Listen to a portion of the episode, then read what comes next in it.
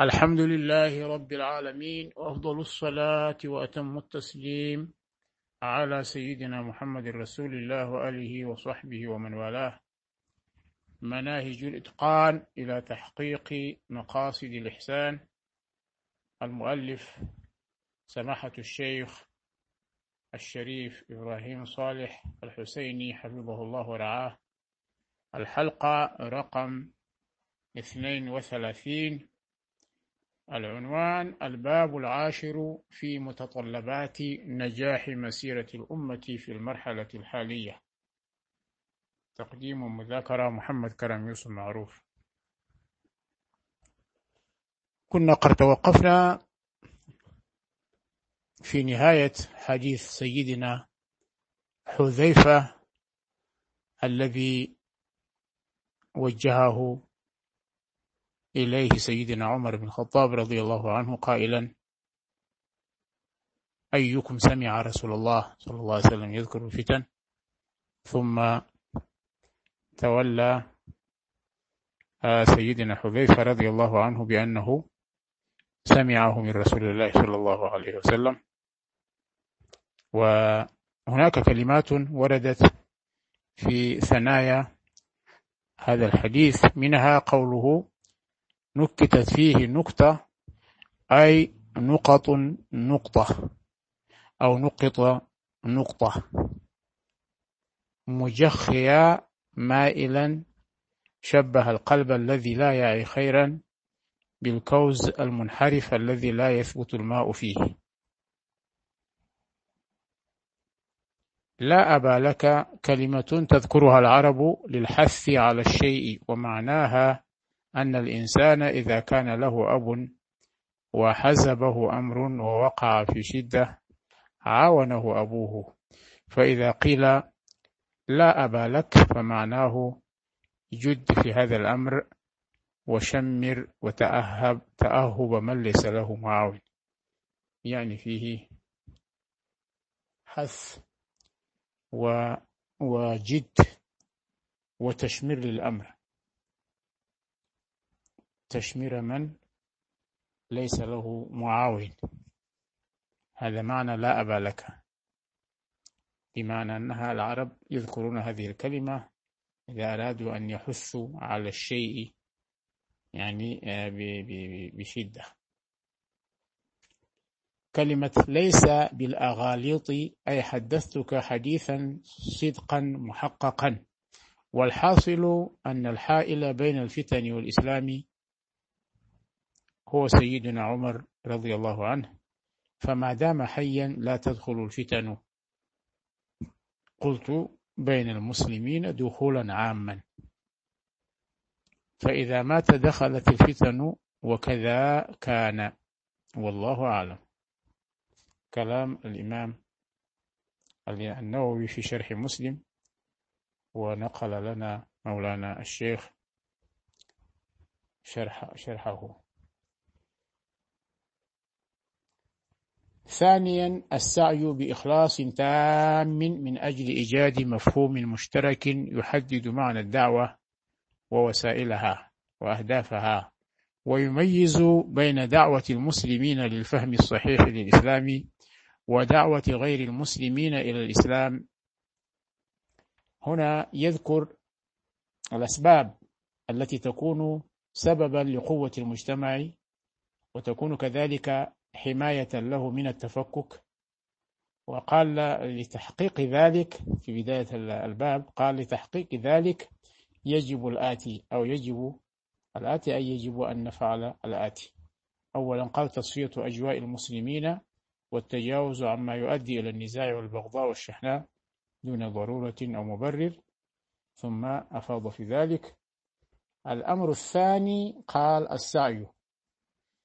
السعي بإخلاص تام من أجل إيجاد مفهوم مشترك يحدد معنى الدعوة ووسائلها وسائل الدعوة.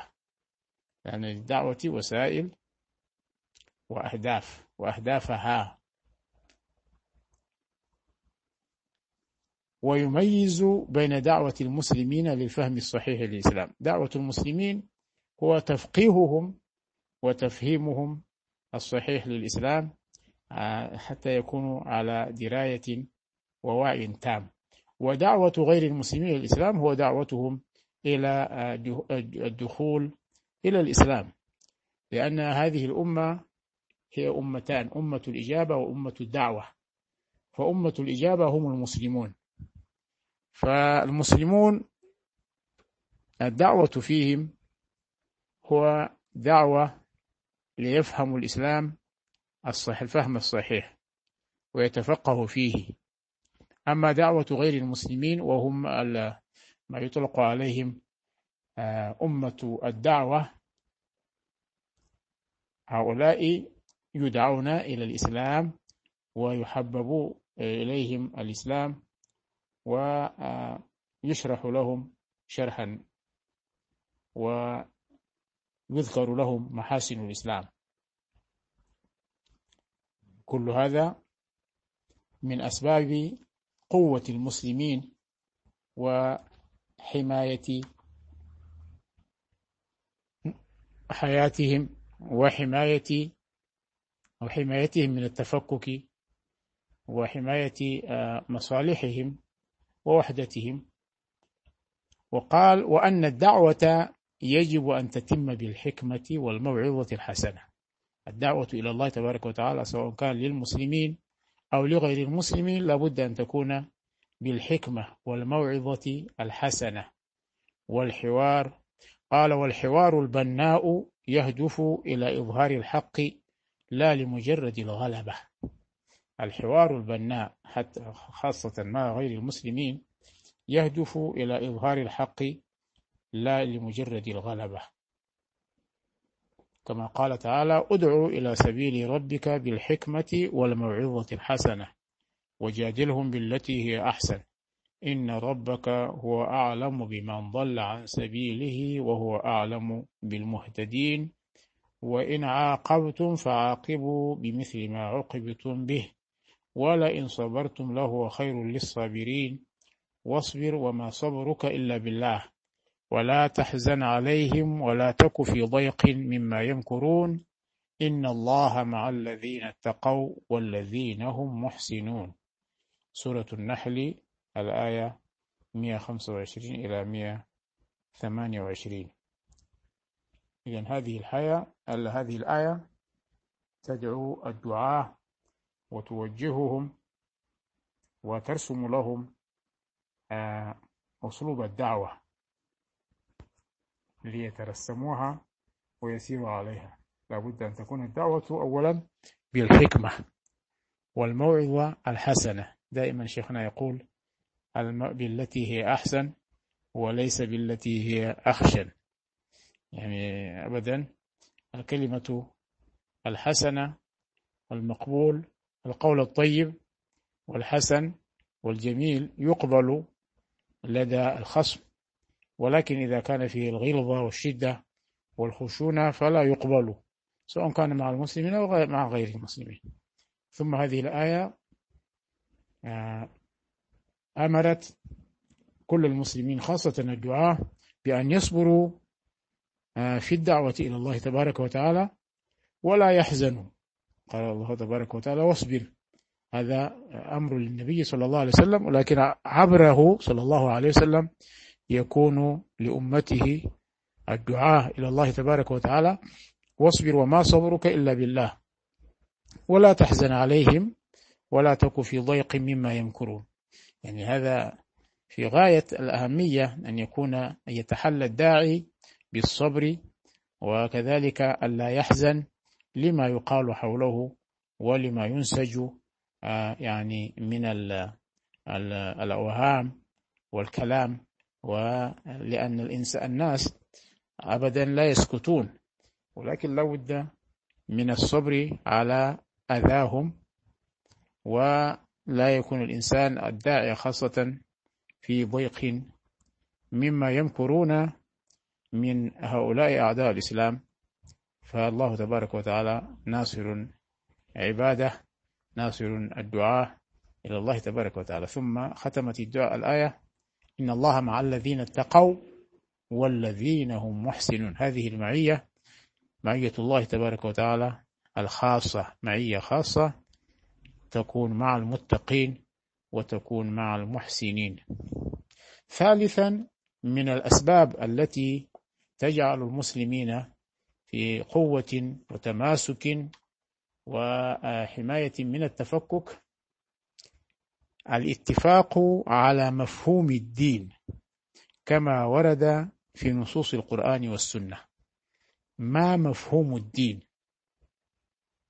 لا بد أن يتفق الدعاة والعلماء خاصة على مفهوم الدين. ما هو؟ كما ورد في نصوص القرآن والسنة لا بد أن يتفق الناس على مفهوم الدين. فقد قال تعالى إن الدين عند الله الإسلام. هذا هو الدين. وقال تعالى ورضيت لكم الإسلام دينا. وقال ومن يبتغي غير الإسلام دينا فلن يقبل منه وهو في الآخرة من الخاسرين. هذه الآيات القرآنية لا بد أن تكون واضحا للدعاة إلى الله تبارك وتعالى ويبلغوها إلى غير المسلمين خاصة بأن الدين الحق هو الإسلام. ليس ما يزعمون بأن الدين السماوي كله من الله وكله مقبول كما يروجون لذلك. لا إن الدين عند الله الإسلام. الإسلام الذي جاء به رسول الله صلى الله عليه وسلم من التوحيد والعبادة والأخلاق والتشريعات. يشمل كل هذا. هو المقبول عند الله عز وجل هو الإسلام. ومن يبتغي غير الإسلام دينا فلن يقبل منه. هذه الآية واضحة أن المقبول الدين الدين المقبول عند الله عز وجل هو الإسلام فقط. فلا يقبل منه غير غير الإسلام لا يقبل عند الله عز وجل من اليهودية والنصرانية ومن باب أولى غيرها من المجوسية والوثنية. وفي الحديث الإسلام أن تشهد أن لا إله إلا الله وأن محمد رسول الله وإقام الصلاة وإيتاء الزكاة وصوم رمضان وحج البيت من استطاع إليه سبيلا. هذا هو الإسلام أو أركانه. الإيمان والإيمان أن تؤمن بالله وملائكته وكتبه ورسله واليوم الآخر والقدر خيره وشره والإحسان أن تعبد الله كأنك تراه. فإن لم تكن تراه فإنه يراك. هذا هو مجمل الدين وهذه هي مراتب الدين وأركان الدين الإسلام والإيمان والإحسان. الإسلام يشمل أعمال الإسلام اللي هي آه، ما يقوم به المسلم من الأعمال الظاهرة من إقامة الصلاة بداية من الشهادة الشهادتين لله عز وجل الوحدانية والشهادة لسيدنا محمد صلى الله عليه وسلم بالرسالة ثم إقام إقام الصلاة وبشروطها وأركانها كما بينه الفقهاء وإيتاء الزكاة كذلك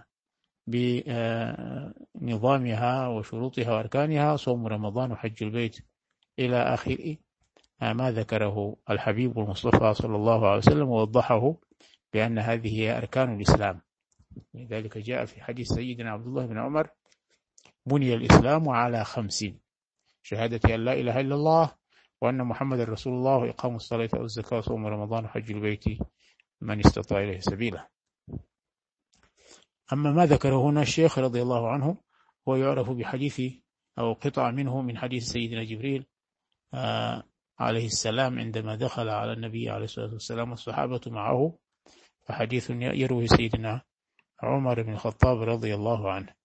حديث طويل ولكن الشيخ ذكر هنا مقتطفا جزءا منه لأهميته وهو هذا لب الموضوع. فإذا تقرر هذا يقول الشيخ فإذا تقرر هذا فلا يجوز لمسلم أن يطلق كلمة الكفر على مسلم يقر بمضمون هذا الحديث مهما وقع منه من معصية. فهناك ترتيب بين المخالفات في الإسلام والانحراف والنزول عن درجة الكمال فيه. فهناك سيئات أو ذنوب صغيرة وهي المحقرات أو اللمم وكبائر وهناك كبائر قد يترتب عليها عقاب في الدنيا وقد يترتب عليها الجزاء في الآخرة وتلزم التوبة منها. يقول الله تبارك وتعالى إن تجتنبوا كبائر ما تنهون عنه نكفر عنكم سيئاتكم وندخلكم مدخلا كريما. سورة النساء الآية 31 إذا إذا تقرر هذا بأن الإسلام هو آه، أركانه واضحة وأركان الإيمان واضحة والإحسان أن تعبد الله كأنك تراه وإن لم تكن تراه فإنه يراه هذا مجمل آه، الدين. كما جاء في الحديث في آخره جاءكم يعلمكم دينكم لما سأل النبي عليه الصلاة والسلام أتدري من السائل يا عمر؟ قال الله ورسوله أعلم قال صلى الله عليه وسلم إنه جبريل أتاكم يعلمكم دينكم. هذا هو الدين. إذا تقرر هذا فلا يجوز لمسلم أن يطلق كلمة الكفر على مسلم يقر بمضمون هذا الحديث. إذا كان يعتقد هذا الاعتقاد إذا لا يجوز إطلاق كلمة الكفر عليه. هذا هو آه، السبب في تفرقة المسلمين وتشتيتهم وعدم الالتزام بمصطلحات آه، الشرع بمصطلحات الدين بمصطلحات الإسلام. يعني الإسلام جاء ما هو الإسلام؟ ووضحه. ما هو الإيمان؟ ووضحه. ما هو الإحسان؟ ووضحه. ولذلك لا يجوز بعد هذا لمن يعتقد هذا الاعتقاد ولمن يقوم بالإسلام أن يطلق عليه كلمة الكفر. يعني وهذا هو هذا هو آه الآن الحاصل بين الفرق إطلاق كلمة الكفر على المسلم الذي يصلي ويستقبل القبلة ويصلي كما النبي صلى الله عليه وسلم أخبر بذلك. قال المسلم من استقبل قبلتنا وصلى صلاتنا وأكل ذبيحتنا أو كما قال عليه الصلاة والسلام. إذا هناك هذه الأمور كلها واضحة وجلية. هناك ترتيب بين المخالفات في الإسلام. هناك ذنوب صغيرة وذنوب محقرات ولمم. وهناك كبائر يترتب عليها عقاب في الدنيا وربما يترتب عليها العقاب في الآخرة ويترتب عليها الجزاء. الجزاء يعني ثواب أو الوعد كان سواء كان وعدا أو وعيدا ثم الجزاء كله في الآخرة وتلزم التوبة منها. كل ذلك واضح جدا ولذلك لا يجوز آه، خلط الأوراق. يعني آه، لا بد من الالتزام بالنصوص الشرعية واحترامها ووضعها في مواضعها. نتوقف هنا إن شاء الله تبارك وتعالى على أمل اللقاء في حلقة أخرى إن شاء الله تعالى.